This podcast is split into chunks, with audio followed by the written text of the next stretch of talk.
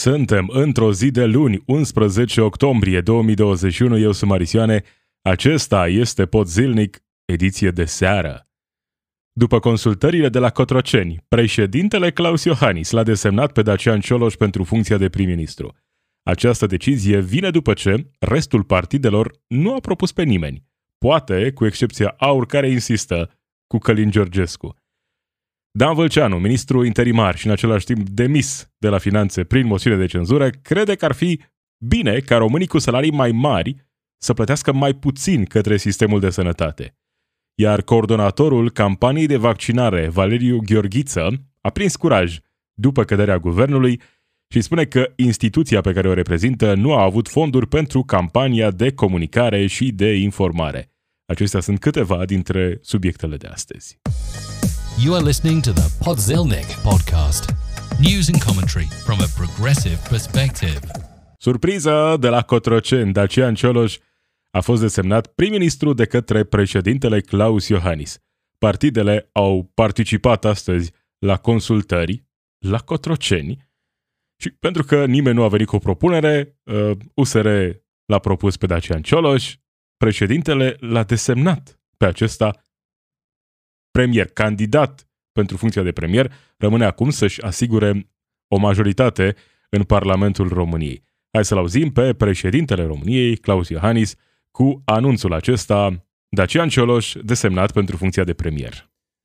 Din toate aceste propuneri, eu am reținut una pe care o voi și pune în practică, și anume am decis să desemnez pentru poziția de candidat la funcția de prim-ministru pe domnul Dacian Cioloș. Vă mulțumesc! Și uite așa, Claus Iohannis, uh, omul care e acuzat că uh, nu prea face nimic, din când în când până și uh, plantele se mișcă, nu? Asta fără legătură cu președintele Claus Iohannis, nu? Revenind, președintele Claus Iohannis îl anunță pe Dacian Cioloș, candidat pentru funcția de premier, după consultările pe care le-a avut astăzi cu partidele la Cotroceni. Acum scenariile uh, sunt uh, cumva uh, deschise. Propunerile de scenarii. Ce se va întâmpla în continuare? Ce a făcut de fapt președintele? A fost asta cumva așa o glumă? Hei, useriștilor, m-ați supărat tare, acum hai să vă văd. Faceți voi majoritatea, uh, conduceți voi România, guvernați voi România în perioada următoare. Acesta este un scenariu în care președintele Claus Iohannis îl desemnează pe Dacian Cioloș și îl lasă pe acesta să eșueze în încercarea de a uh, stabili, uh, de a obține o majoritate în Parlamentul României. Nu reușește și, uh, evident, nu se întâmplă nimic, rămâne Florin Câțu premier, urmând ca mai apoi să revină președintele Claus Iohannis cu o nouă formulă, punând mai multă presiune pe USR. Uitați, băieților, n-ați făcut majoritate, hai să vedem ce facem mai departe. Acesta este un scenariu. Acum, uh, din nou, putem vorbi și despre uh, posibilitatea ca această uh, coaliție să se refacă cumva, deși de, din partea PNL, în ultimele zile, mesajul a fost același. Nu revenim la guvernare cu USR. Partidul care a demis guvernul nu are cum să revină la guvernare alături de noi. Numai că s-au spus multe lucruri în această perioadă. Florin Câțu ne spunea că el va rămâne la guvernare, că PNL va guverna până în 2024, așadar multe lucruri s-au spus care astăzi uh, nu par să mai fie posibile. Se vor împăca oamenii aceștia? Ăsta e mesajul pe care îl transmite Claus Iohannis PNL-ului? Ia lăsați pe băieții, băieții ăștia de la USR să se ocupe ei de guvernare și să uh, atragă către ei toate nemulțumirile de la nivelul populației, și mai puțin către Partidul Național Liberal, să fie ei cei care vor fi considerați responsabili de gestionarea crizei prin care trece România, chiar dacă vor obține la un moment dat o susținere în Parlamentul României, poate guvern minoritar, nu știu ce, ce variantă uh, vor reuși să, să negocieze în perioada următoare oamenii din USR. E, uh, o surpriză. Cine spune că nu e o surpriză, e evident că e o surpriză faptul că președintele Claus Iohannis vine și ne anunță repede, într-o declarație de presă scurtă, Dacian Cioloș este desemnat premier al României. Mai ales că cei mai mulți oameni se așteptau ca această zi să fie așa, doar uh, o uh, serie de întâlniri formale între președintele Claus Iohannis și partidele din Parlamentul României. Mai că n-a fost așa, a venit și anunțul de Dacian Cioloș desemnat pentru funcția de premier. Adevărul e că USR e singurul partid care a mers cu o propunere. Florin Câțu, după consultări, a spus că nu are o majoritate și nu a avansat nicio propunere de premier, evident. E ușor de înțeles. Florin Câțu știa, probabil, ce va anunța Claus Iohannis în această, în această seară. Marcel Ciolacu, după negocieri, a spus că ori se va crea o majoritate pentru un eventual guvern, ori pentru anticipate. PSD nu a mers cu o propunere de premier, PSD a mers cu soluția unui premier profesionist, cineva din afara partidelor, care să gestioneze perioada de criză și apoi să organizăm alegeri anticipate în primăvara anului următor. Dacian Cioloș uh, a vorbit și el după consultările de la Cotroceni, în acest moment în care vorbea, Dacian Cioloș nu cred că știa, sau poate, poate știa, uh, că va fi desemnat de președintele Claus Iohannis pentru funcția de premier al României, candidat pentru funcția de premier al României. Deci în această după-amiază întâlnirea planificată cu domnul președinte în care uh, i-am spus în mod uh, foarte clar că din punctul nostru de vedere România trebuie guvernată, are nevoie de un uh, guvern cu o majoritate parlamentară, are nevoie de un guvern care să vină cu propuneri atât pentru soluții pe termen scurt pentru crizele Uh, care trebuie gestionate, cea a prețului uh, energiei, uh, cea a pandemiei, că trebuie demarat imediat Planul Național de Redresare și Reziliență, celelalte programe cu fonduri europene și că USR are o propunere atât de program, de măsuri imediate, pe care am avut de altfel ocazia să le dezvoltăm și să-i le prezentăm domnului președinte, avem și o propunere de uh, premier în persoana președintelui USR uh, și am spus că această propunere e una foarte serioasă, că suntem... Propunere serioasă, spune Dacian Cioloș, propunerea ca el să fie premier, propunere pe care președintele României, Claus Iohannis, a acceptat-o și a venit cu anunțul acesta. Hai, uh, Dacian Cioloș, obține tu acolo voturi în Parlament și fă majoritatea.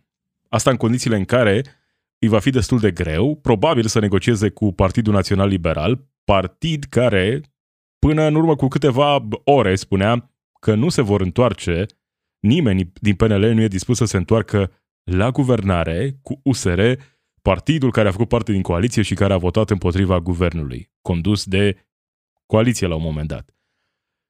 Uh, sunt prea multe scenarii, prea multe posibilități în acest moment prea puține lucruri bune care s-ar putea întâmpla în perioada imediat următoare în România. Dacian Cioloș uh, are potențialul să fie ceva mai eficient la guvernare decât Florin Câțu, dar are nevoie și de susținere pentru lucrul acesta, pe termen scurt. Pe termen lung, uh, cel puțin o parte dintre ideile pe care le promovează s-ar putea să creeze mai multe probleme.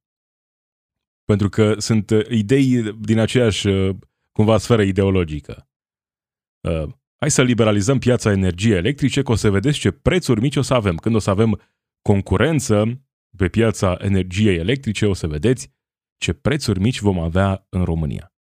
Toți uh, oamenii care au o astfel de ideologie, toți fundamentaliștii pieței libere veneau cu mesajul acesta. Înainte să se întâmple marea liberalizare, chiar la început de an ne spuneau, ne spuneau vai, dar vedeți câte oferte sunt, ce prețuri bune găsiți pe piața liberă a energiei electrice. Suntem aici. Energia electrică e ceva fără de care nu poți să funcționezi ca o, un cetățean modern în secolul 21. Nu e un moft. De asta, sunt anumite domenii în care, evident că impactul pieței libere ar trebui să fie limitat, mai bine gestionat sau cu totul inexistent, dacă se poate întâmpla și lucrul acesta. Câteva dintre ideile pe care le propun oamenii care ar putea să preia din nou guvernarea România sunt uh, în aceeași direcție. Să vedeți dacă uh, privatizăm parțial sănătatea, să vedeți ce oferte bune, ce tratament bun uh, va exista pentru oamenii care au nevoie de asistență medicală, să vedeți ce se vor schimba lucrurile. În direcția asta, în care uh, privatizarea în sine este o soluție pentru problemele sistemice ale României. Când, uh, din potrivă, nu că n-ar fi probleme acum, doar că ideea asta că uh, dând totul privaților, problemele se vor rezolva, e o idee care nu stă în picioare acum și nu va sta niciodată. Dar asta e o analiză pe care o putem lăsa și pentru zilele următoare. Deocamdată avem scenariile, Dacian Cioloș eh, trebuie să-și găsească o majoritate în Parlamentul României. PSD spune că nu, nu îl vrea. PNL până în urmă cu câteva ore spunea că nu, nu se întorc la guvernare cu USR și atunci e mm, greu de, de speculat în acest moment care va fi acea majoritate parlamentară pe care o va obține Dacian Cioloș în acest moment. E doar un joc acesta al președintelui? Într-o perioadă de criză în care îl desenează pe Dacian Cioloș și după aceea mai vedem noi ce facem după ce nu-și uh, uh, nu negociază o majoritate? Hai să vedem. Să vedem în perioada următoare care vor fi soluțiile. Și pentru că, spuneam, a mai fost un partid care a venit cu o propunere. O propunere de premier. George Simion de la AUR spune că partidul său propune un premier independent. Cine este acest premier independent pe care îl propune uh, AUR? Călin Georgescu. Călin Georgescu, uh, premierul uh, nostru, așa cum se numește o pagină de Facebook, care nu e nici într-un fel creată de oamenii lui Călin Georgescu, e pur și simplu așa, s-a, s-a născut așa, natural, ca o minune a apărut acea pagină în care susținătorii lui Călin Georgescu Uh, uh, se regăsesc cumva uh, și vorbesc despre eroul lor, Călin Georgescu. Călin Georgescu, mare fan al legionarilor, mare fan al mareșalului Ion Antonescu, ceea ce cumva e de înțeles la partidul acesta plin de neolegionari. Propunere serioasă de la AUR? Călin Georgescu e independent, nu? Independent de AUR. Nu, sunt pe aceeași lungime de undă.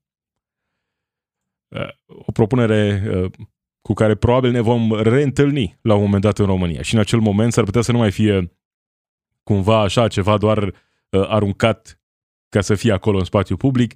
În momentul în care acest partid va crește și va deveni poate al doilea partid din România, atunci o astfel de propunere s-ar putea să fie luată cu adevărat în serios.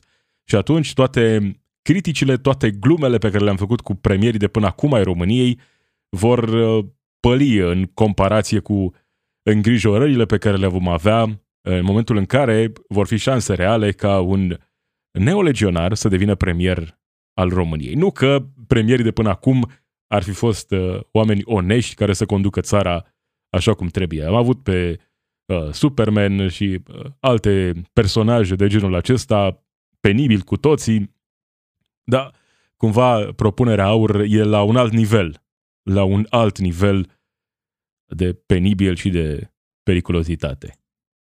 Cam atât cu propunerile momentului, nu mai vorbește nimeni despre asta. Acum vorbim despre ce se va întâmpla uh, mai departe și dacă Dacian Cioloș va reuși sau nu să negocieze o majoritate în Parlamentul României și să devină noul premier în această perioadă cu atâtea crize suprapuse.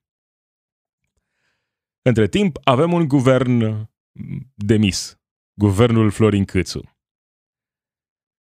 Dan Vâlceanu, ministru al finanțelor, ministru interimar și în același timp demis al finanțelor, s-a trezit vorbind la Prima TV despre ce ar trebui să se întâmple în România în perioada următoare când vorbim despre contribuțiile la sănătate. Acesta spune că este incorrect ca cei cu un salariu mai mare să plătească 10% din el iar cei cu salarii mai mici, mai puțin, dar cu aceleași servicii. Procentul este același, 10% și pentru cei cu salarii mici și pentru cei cu salarii mari. Dar domnul Vâlceanu spune că cei cu salarii mari uh, vor plăti evident mai mult procentual uh, uh, e la fel, dar uh, în sumă brută va fi mai mult, uh, mai mare contribuția către sistemul de sănătate. Hai să-l auzim pe uh, genialul ministru al finanțelor, prieten al lui Superman Florin Câțu, domnul Dan Vâlceanu. De exemplu, uh, sunt oameni care uh, plătesc, vorbim de, despre contribuții la sănătate. Da. Contribuția la sănătate funcționează ca un RCA. E o asigurare, practic, uh, pentru momentul în care ai nevoie. RCA. Deci oamenii sunt un fel de mașini în mintea ministrului finanțelor, Dan Vâlceanu, prietenul lui Câțu. RCA, așa, o, niște metale acolo. Doar niște instrumente în uh, folosul celor care extrag profitul. Doar niște, acolo, componente în sistemul acesta în care doar profitul contează, nu? Asta e asigurarea de sănătate. Un RCA. De spital, de uh, serviciile de sănătate. Este uh, incorrect ca cineva să plătească, de exemplu, care câștigă un salariu mare, să plătească 10% din acel salariu și cel care câștigă un salariu mic să plătească un salariu, uh, o contribuție mult mai mică, uh, ei beneficiem practic de acele servicii atunci când ajung la spital. Și atunci ar trebui să gândim uh, un ar trebui să gândim. Ar trebui să gândim. Asta ar trebui să facem în primul rând. Nu vreau să-l aud mai departe pentru că efectiv mi-e silă. Mi-e silă de cineva care lansează astfel de afirmații. Îmi vin în minte foarte multe cuvinte la adresa lui Dan Vâlceanu. Dar hai să, hai să lăsăm cuvintele. Jeg e unul dintre ele. Mergem mai departe. Trecem peste cuvintele care îmi vin mie acum în minte. La adresa unui astfel de personaj care a ajuns ministru al finanțelor, prieten de-a lui Câțu. Un privilegiat care ne vorbește nouă despre cum e incorrect ca cineva care are un salariu mai mare. Să vorbim acum pe niște exemple. Să presupunem că avem o persoană în România, angajat în România, care are un salariu brut de uh, 10.000 de lei, da? Acea persoană plătește contribuție către uh, sănătate, nu? 10%, da? 10% din 10.000 de lei e 1.000 de lei. O sumă semnificativă, da? Revenim la o persoană care câștigă salariul minim pe economie.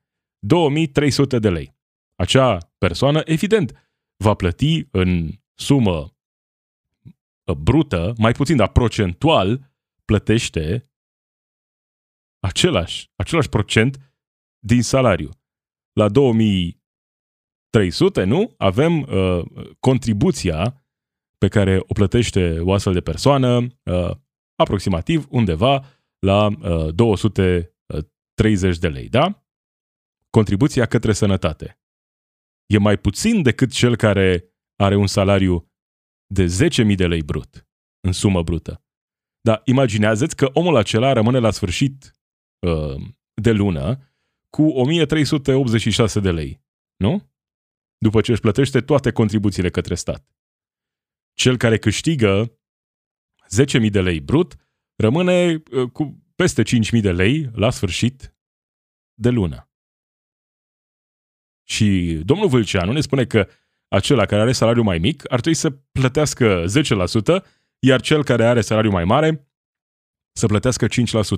Ce propune ministrul finanțelor Uh, libertarian, neoliberal, ce-o fi el, Dan Vâlceanu, este impozitarea și taxarea regresivă în România. Deja avem un sistem uh, regresiv de taxare și impozitare în România. Deja există plafonări.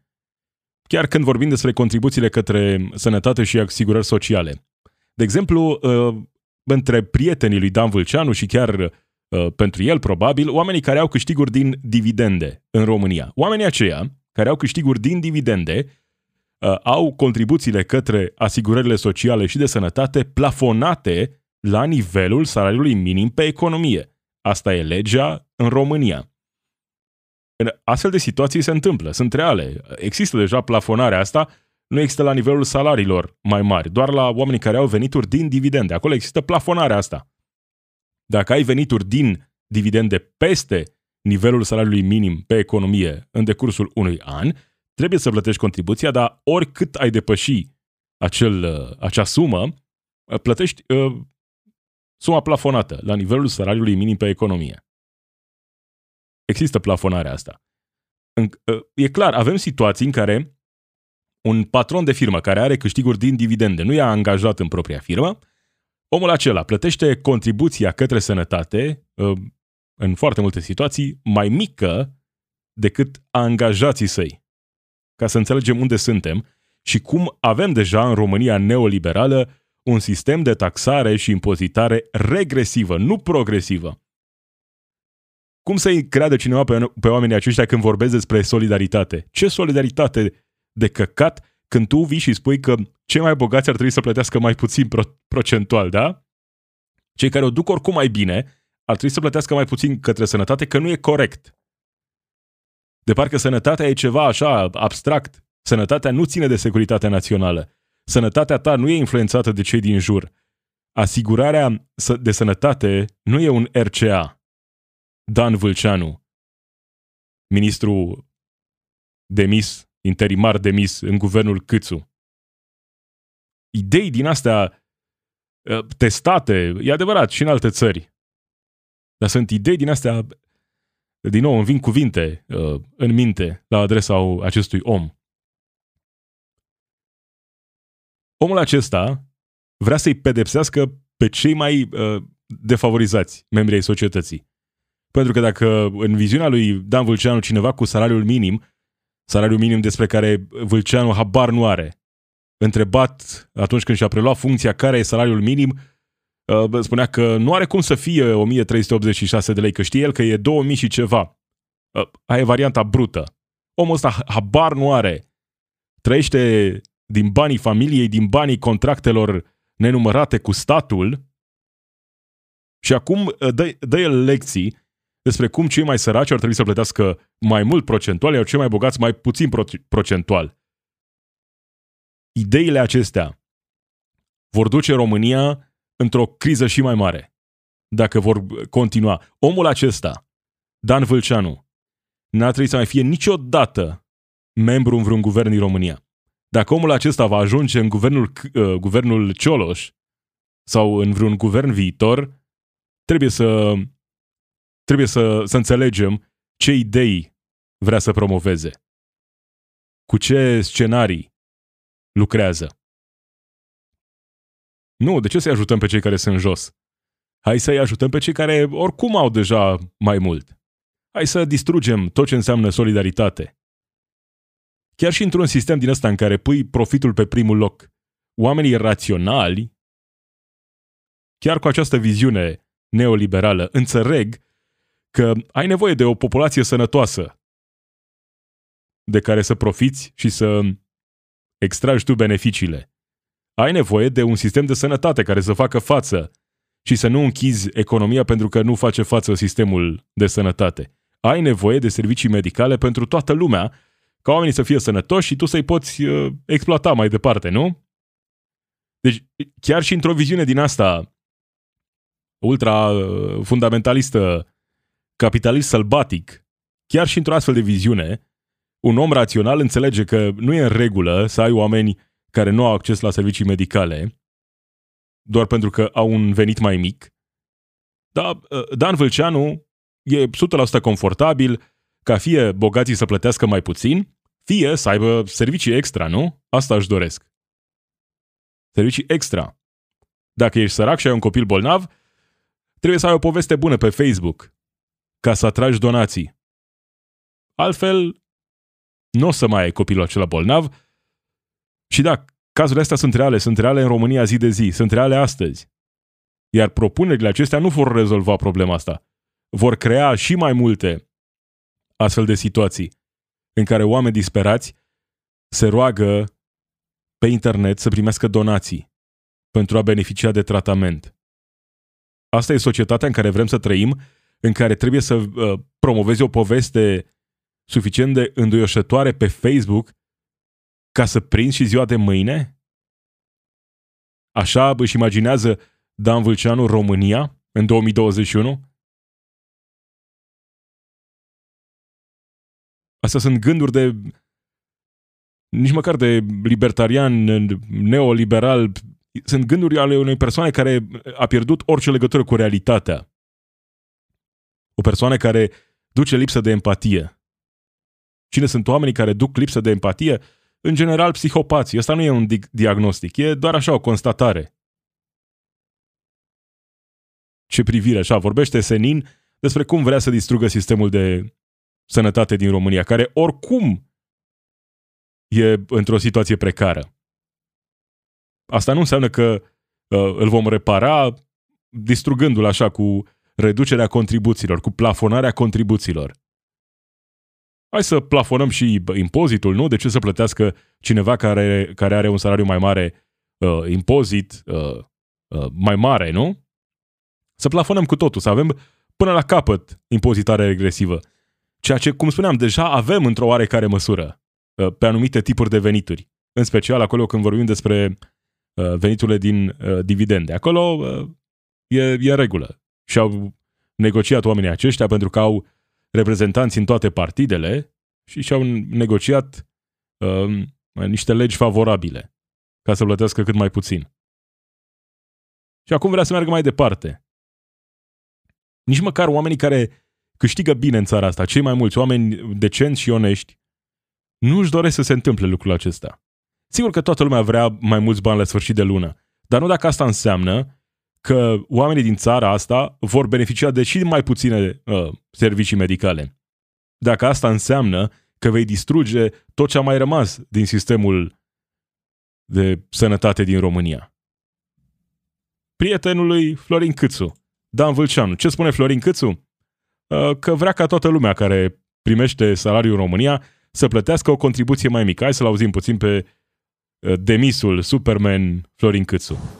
Uh, i-am spus că sunt mai multe variante uh, la care ne uităm pentru a face mult mai, uh, sau costul acestor contribuții să fie mai mic pentru români. Vom prezenta mai multe variante. Eu mă gândeam și, și aceasta este o variantă, cumva să arătăm o reducere a contribuțiilor până în 2024 pentru uh, uh, contribuțiile pentru pensii, un plafon uh, și această variantă știți foarte bine că a existat în România până în 2017. Da, plafon, vrea din nou plafon, domnul Câțu, și la pensii și la sănătate vrea să distrugă tot ce înseamnă statul. De fapt, oamenii ăștia nu se ascund. Asta e ideologia pe care o promovează. Câțu și ai lui. Cât mai puțin stat, cât mai mult privat, unde doar cel mai puternic supraviețuiește. Asta e viziunea neoliberală, ba chiar libertariană, pe alocuri ale lui Florin Câțu. Cât mai puțin stat, statul să fie acolo doar ca să faciliteze exploatarea, în rest, Uh, protecție pentru cei mai vulnerabili? No. Să fim serioși. Hai să distrugem sănătatea cu totul, nu că n-ar fi într-o situație precară deja, hai să distrugem pensiile uh, publice, hai să distrugem totul dacă se poate, ca să fie mult mai greu de refăcut sistemul acesta mai târziu. Hai să privatizăm tot ce se poate privatiza, chiar și în acele domenii esențiale, inclusiv pentru securitatea națională. Hai să ajungem în situația în care uh, doar cei mai puternici vor supraviețui, doar cei mai norocoși vor supraviețui, restul să fie așa, doar niște uh, sclavi moderni care uh, să fie exploatați și să li se prezinte așa situația, ai de unde alege, nu? Oricând poți să-ți dai demisia, nu contează că nu mai ai cu ce să trăiești. Oricând ai, ai de unde alege. Ai, alegi unde să fie exploatat, care să fie numele SRL-ului sau ESA-ului care te exploatează. Îți poți alege stăpânii. Nu contează că ești uh, un sclav care muncește pentru profitul acestor oameni, dar e în regulă pentru că uh, poți să alegi, nu? Ți se prezintă așa ideea asta falsă că ești liber. Liber să alegi, liber să faci ce vrei. Hai să-i nu lăsăm pe uh, oamenii ăștia care au uh, tendințe interesante Hai să nu lăsăm să distrugă ce a mai rămas de distrus în România. Florin Câțu și ideile sale libertariene cu cel mai bun prieten, Dan Vâlceanu, cu privirea asta de psihopat. Astfel de idei pot fi exprimate doar de o persoană care duce o lipsă totală de empatie, jeguman, cumva, încă o dată, asta e, cred că, formularea cea mai potrivită la cineva care lansează astfel de afirmații un fel de muie la săraci. Ăsta e mesajul Partidului Național Liberal în 2021. Scârbă. Și, hai, pe final, Valeriu Gheorghiță, coordonatorul campaniei de vaccinare, a prins cumva curaj după ce premierul Florin Câțu a fost demis prin ordonanță de urgență și spune că instituția pe care o reprezintă Comitetul Național de Coordonare a Activităților privind vaccinarea nu a avut fonduri pentru campania de comunicare și de informare. lucrul acesta, uh, evident, e știut de toată lumea, dar nu l-am auzit pe Valeriu Gheorghiță să spună lucrul acesta. Spune că sunt lucruri care puteau fi făcute, uh, doar că nu a avut, uh, nu a avut buget. Nu a avut un buget pentru organizarea unei campanii de comunicare. Oare nu e importantă comunicarea când tu știi care sunt datele problemei? Noi știam ce se întâmplă și care sunt uh, informațiile care circulă pe internet și nu numai despre vaccinare și despre pandemie în general. Știam situația în care ne aflăm. Niște oameni responsabili ar fi uh, pregătit niște fonduri pentru campania de comunicare și de informare. Cât de bine ar fi fost făcută acea campanie, puteam să judecăm astăzi. Dar faptul că acea campanie nu a existat e un lucru extrem de clar pentru toată lumea. Nu am avut campanie de comunicare și de informare. Am avut o campanie de dezinformare, o campanie de manipulare și niciun fel de răspuns oficial credibil la această campanie de dezinformare. Și acum se găsesc tot felul de experți, de, tot felul de comentatori care să ne spună, vai, românii sunt proști, de asta nu s-au vaccinat. Asta e explicația așa leneșă. Proști sunt cei care fac astfel de afirmații. Pentru că nu suntem atât de diferiți. Întotdeauna uh, venim cu... Uh, când nu ne place ce se întâmplă, a, românii sunt proști, asta e explicația. Și oamenii ăștia uh, pretind că le pasă cumva de țara asta. Nu, nu, nu ăsta e motivul. Nu suntem noi mai proști sau mai deștepți decât alții. Numai că în alte țări am avut abordări diferite.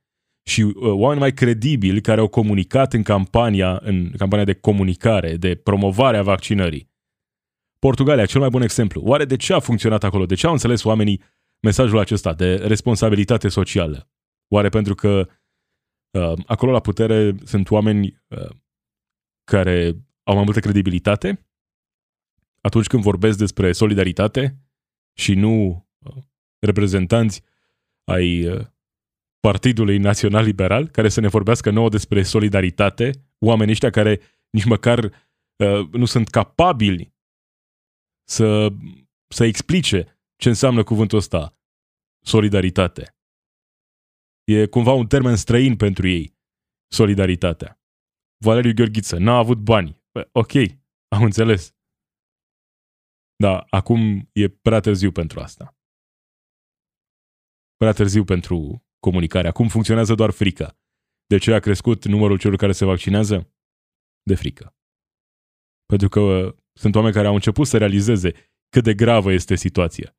Pentru că îi văd inclusiv pe cei care afirmau până mai ieri că sunt împotriva vaccinării, că e totul o mare conspirație, că și-au schimbat cumva părerea. După ce unii dintre ei au trecut prin boală, au ajuns la spital în stare extrem de gravă și au ajuns să regrete faptul că nu s-au vaccinat.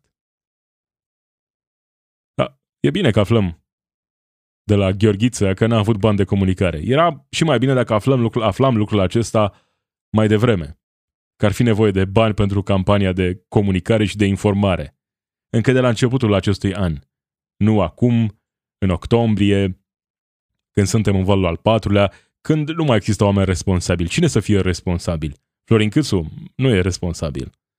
Cine să fie responsabil? Oamenii de la AUR, uh, l-am văzut pe Sorin Lavric, nu cred că așa-l cheamă, senator AUR, care spunea că nu vaccinarea e o soluție. Soluția e uh, să treacă toată lumea prin boală, imunitatea natural dobândită. Ceea ce, într-o oarecare măsură, se întâmplă deja în România. Oamenii sunt lăsați așa, hai, infectați-vă, cine supraviețuiește, supraviețuiește, mai departe vedem noi ce se întâmplă. Asta e, asta e ce propune partidul ăla, AUR. Ce a făcut Câțu? n-a spus aceleași lucruri. Ai încurajat campania de vaccinare, dar cine să-l creadă pe el, cine să-l ia pe el în serios când e la zero credibilitate în România? Când aproape 90% dintre români cred că țara se îndreaptă într-o direcție greșită. Cine să aibă încredere într-un astfel de premier? Cu un alt premier, cu o altă campanie de comunicare și de informare, poate că am fi fost altundeva astăzi în campania de vaccinare. N-am fi fost noi, poate, la nivelul Portugaliei, dar cu siguranță am fi stat ceva mai bine și n-am fi fost acolo uh, în coada clasamentului. Cu Bulgaria și cu Rusia. Rusia care între timp ne-a depășit. A fost în urma noastră, Iar de ceva timp, de săptămâni bune, ne-a depășit. Și noi vorbim despre scenariile de la guvernare. Nu? Cioloș, PNL, UDMR, ce se întâmplă? Când avem crize suprapuse în România. Crize suprapuse pe care nimeni nu le va rezolva în perioada imediat următoare. Nu mi-aș ține respirația așteptând ca oamenii care ar putea să ajungă la guvernarea în România să rezolve din problemele imediate ale țării. Mai degrabă îmi imaginez că vor crea noi și noi probleme. Pentru că asta își doresc, de fapt. Cam acesta a fost pot zilnic. Marisioane sunt eu. Zi bună!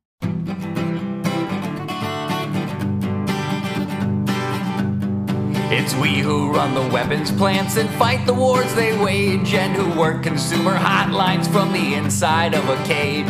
It's we who sweep the stock exchange where it's our lives they trade, but the black bloc makes us strong. Solidarity forever, solidarity